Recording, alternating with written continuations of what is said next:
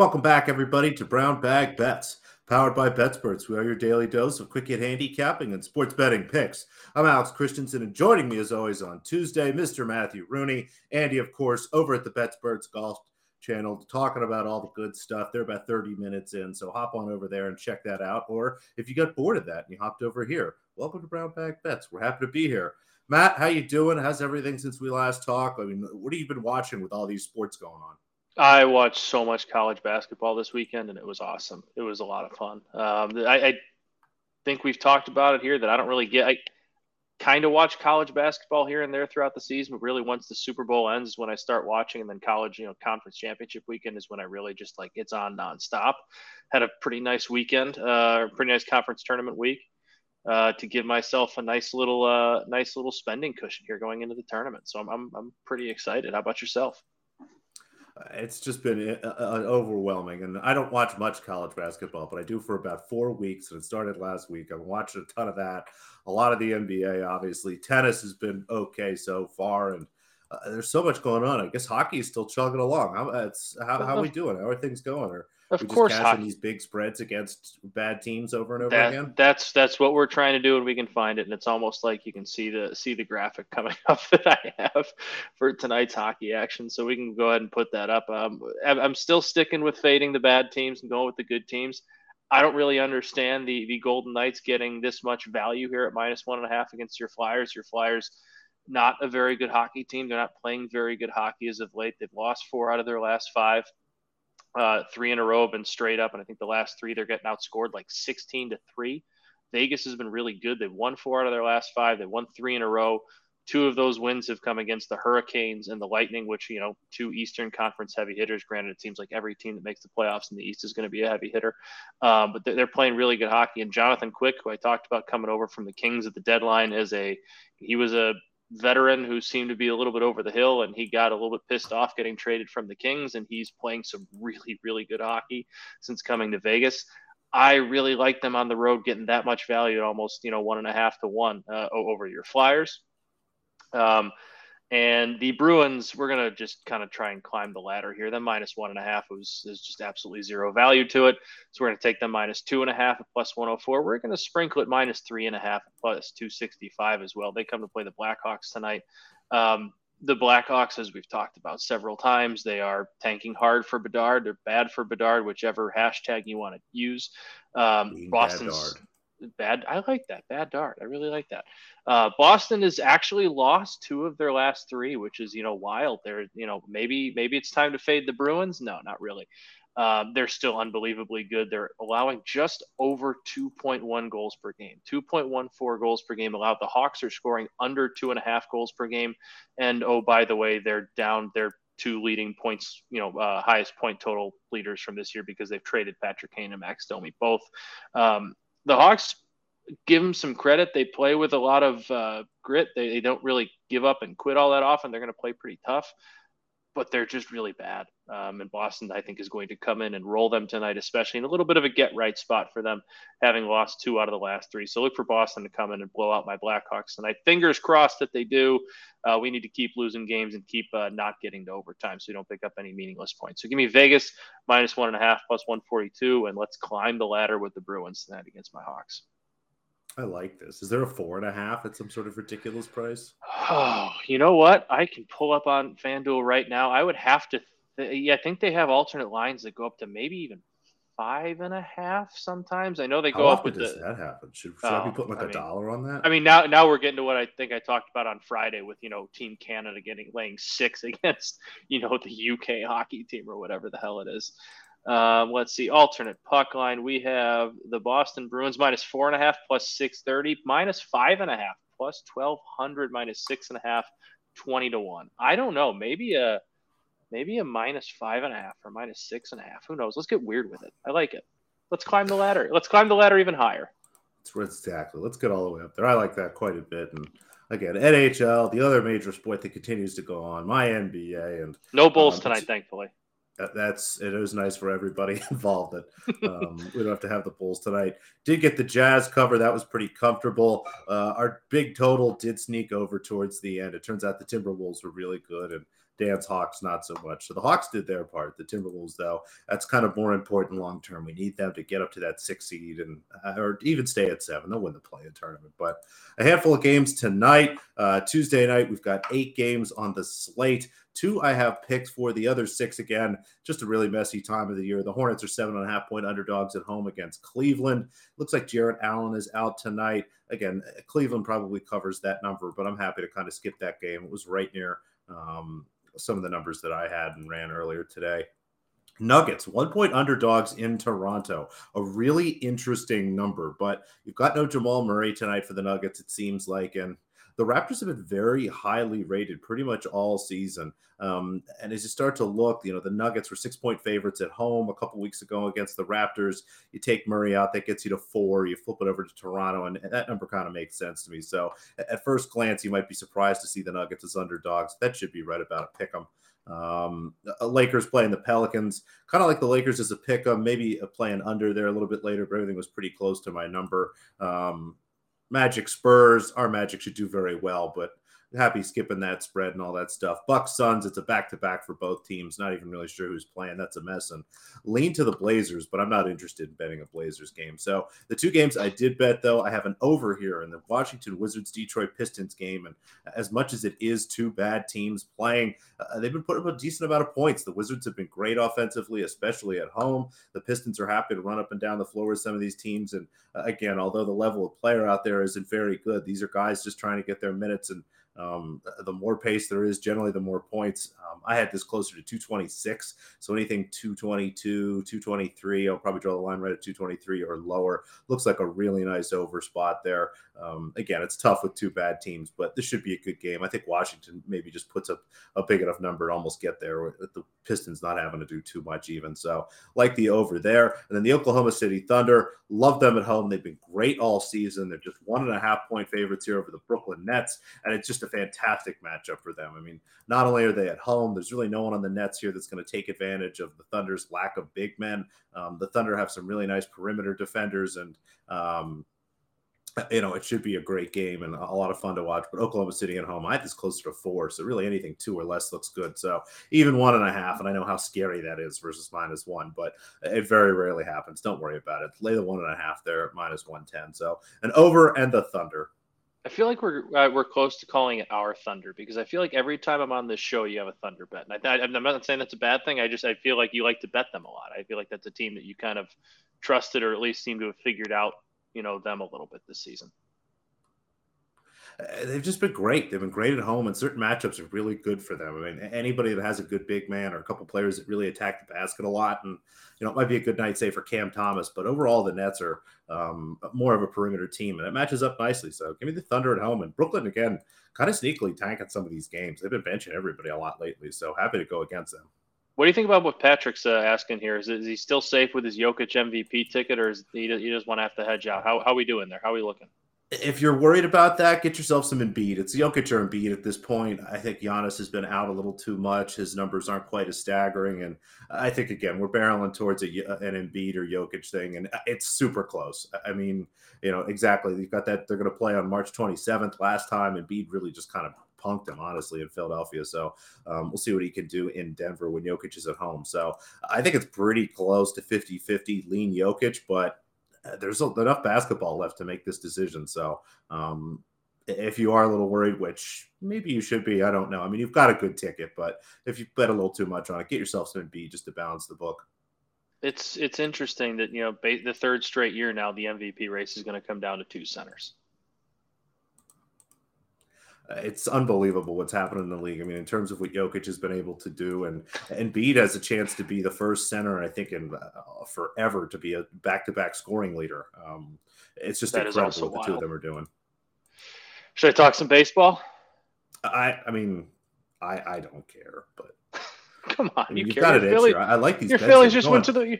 This is this is fascinating here, Chris. We're Sale. talking. We're talking injured pitchers. We're talking. Yeah, that's what I mean. Oh, I shouldn't say they're injured now. Concerned we're about. talking. We're under talking that makes a ton of sense. Yeah, we're talking oft injured pitchers.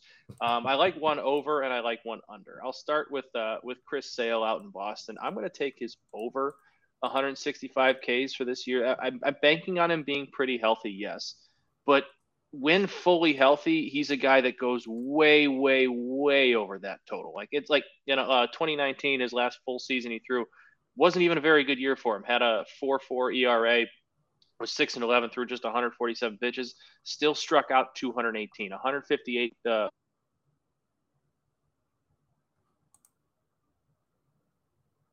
um, excuse me, 237 strikeouts. Um, he's a guy that goes way over this total when he's healthy.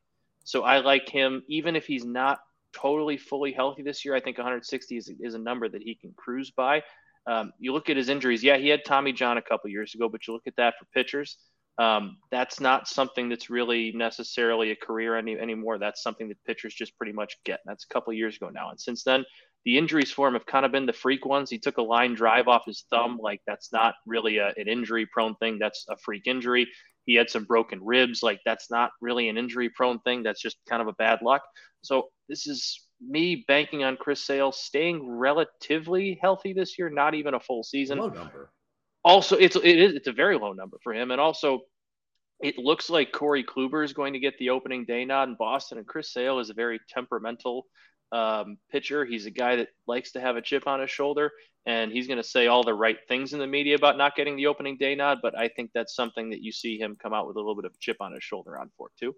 Um, so give me that over 160 and a half. That's not a very big number for him to clear, and it's not something where he's going to have to be healthy all year or really more than like 60% of the season, honestly, if he's, you know, throwing how he can. And we're going to take Jacob DeGrom's under 188 and a half. This is me going the other's way. I, I just, he hasn't been healthy in two years. He hasn't. Uh, let me pull up his MLB reference here.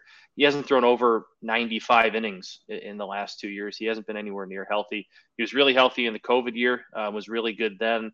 Struck out 104 over 68 innings, but the last two years, he, I mean, he's going to strike out some people when he's on the on the field. But this is just me banking on him not being on the field.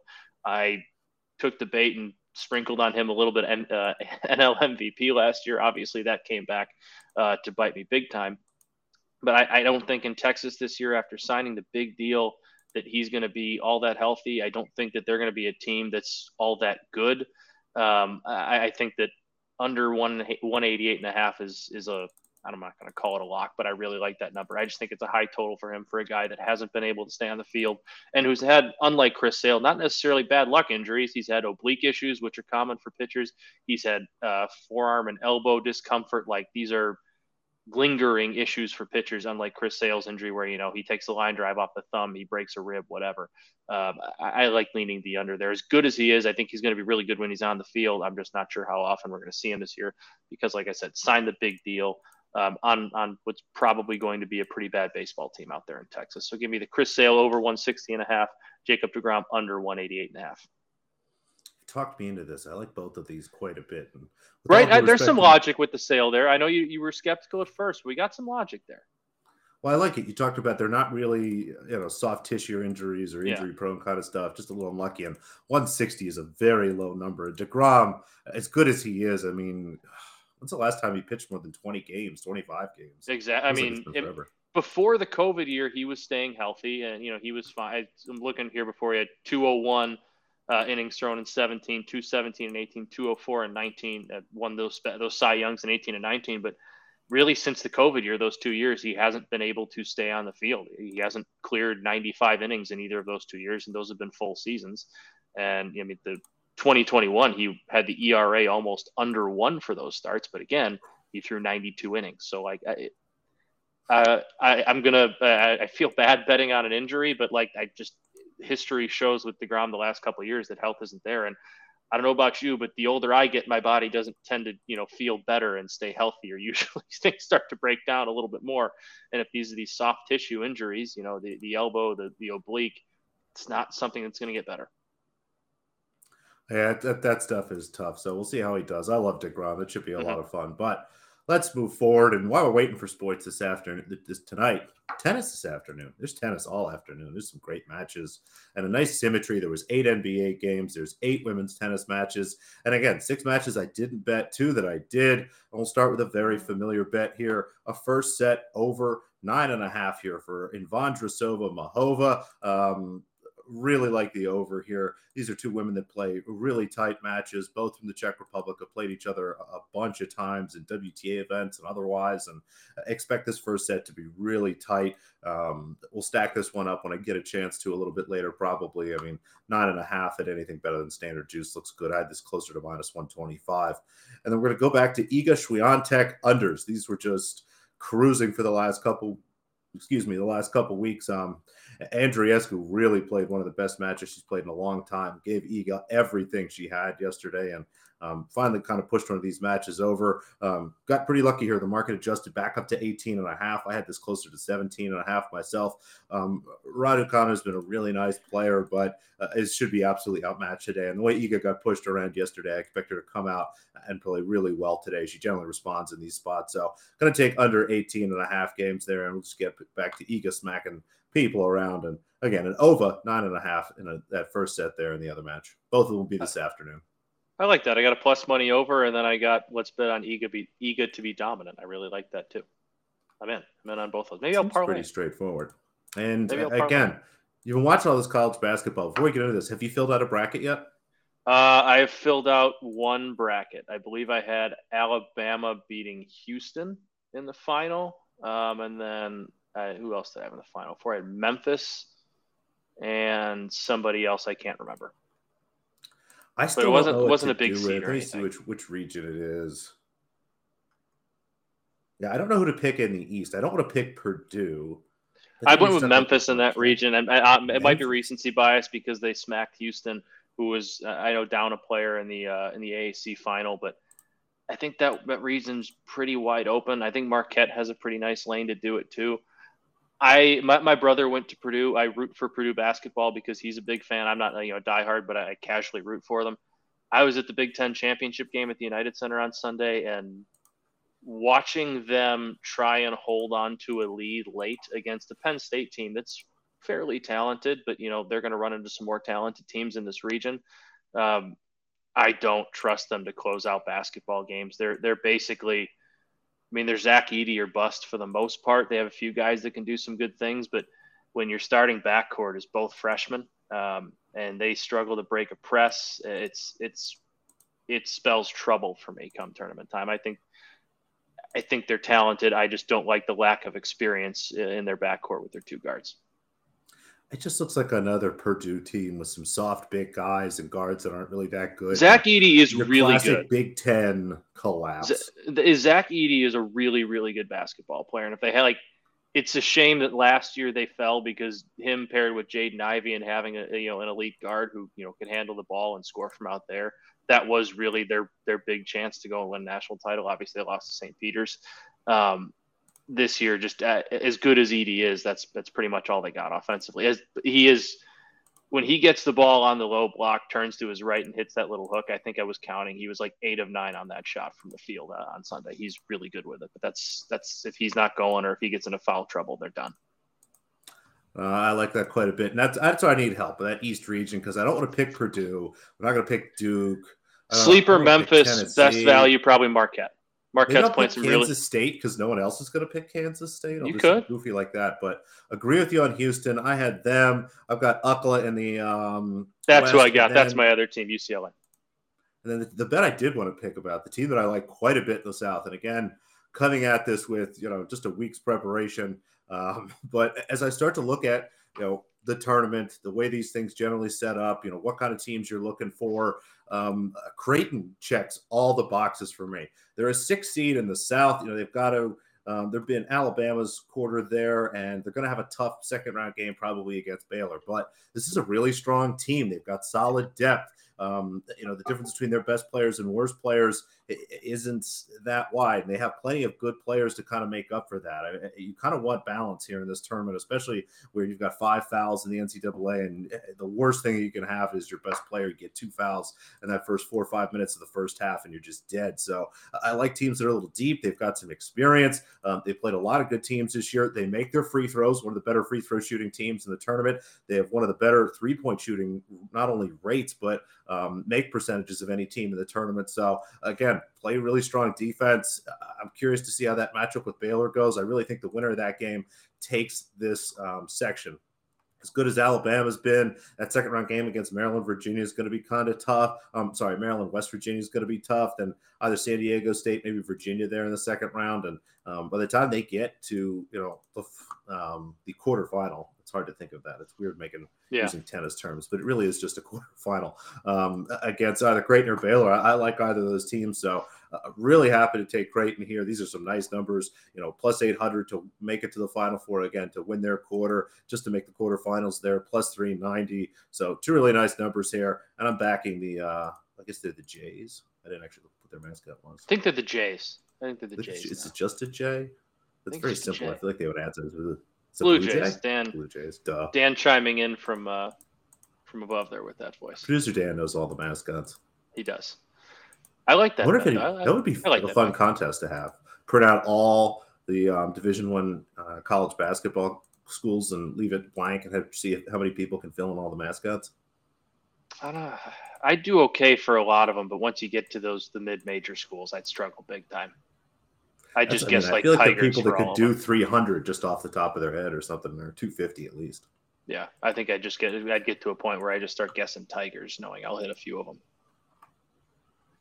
Uh, I like that. All right. Anything else we have to cover today? As always, my favorite thing. Let me check and see. Is there random soccer today? Uh, I think there might be. I think no. Wednesday's Premier There's League. Champions League today. Oh, what do we have today? Who's on? We got Taking both Porto and, Porto and Inter Milan, and then Manchester City against Leipzig. I well, like I probably won't take the, over. Yeah, I'm going to take the Manchester City over. I think they might. I don't know what it is, but I know they're really good. Three. It's three at plus money, and I know that I Ooh. hate handicapping stuff this way, but they really want you to bet the over. Three plus money. I'll take it. I'll bite. I think I am going to. Take I'm going under over. But yeah, I'll go under in Porto Milan. Maybe a draw in Porto Milan too. Oh, I like Ooh, that. I'll sprinkle. I'll sprinkle. Zach score one one. Porto Milan. What's the what's the what's the odds on that? I have no idea. Okay, let's take it. I'm in. It's a nice big plus money. Maybe I'll play the zero zero too. I'm excited for after this show when we have our, our wrap up with Dan where he tells us how bad our soccer picks are. yeah, let's just go under over. We'll keep it nice and simple. There you go, under, under over today in Champions League. There you go. Um, mechanical money parlay, but I saw that just saw that question from Patrick. I don't think so, Patrick. I mean, this the price for Creighton built in basically them playing Alabama. So if Alabama gets knocked out, your your money line rollover is going to get really messed up at that point. And then you know maybe we get lucky and Baylor gets messed messed up in the first round. So that's kind of why I like some of these futures better than the rollover parlays. Yeah, I'm with you. I think there's time and place for them, but I like your future here. All right. Thanks, everybody. Great job in the comments. Give us a thumbs up. Dump a comment down there at the bottom, and uh, we'll see you tomorrow for some hump day action.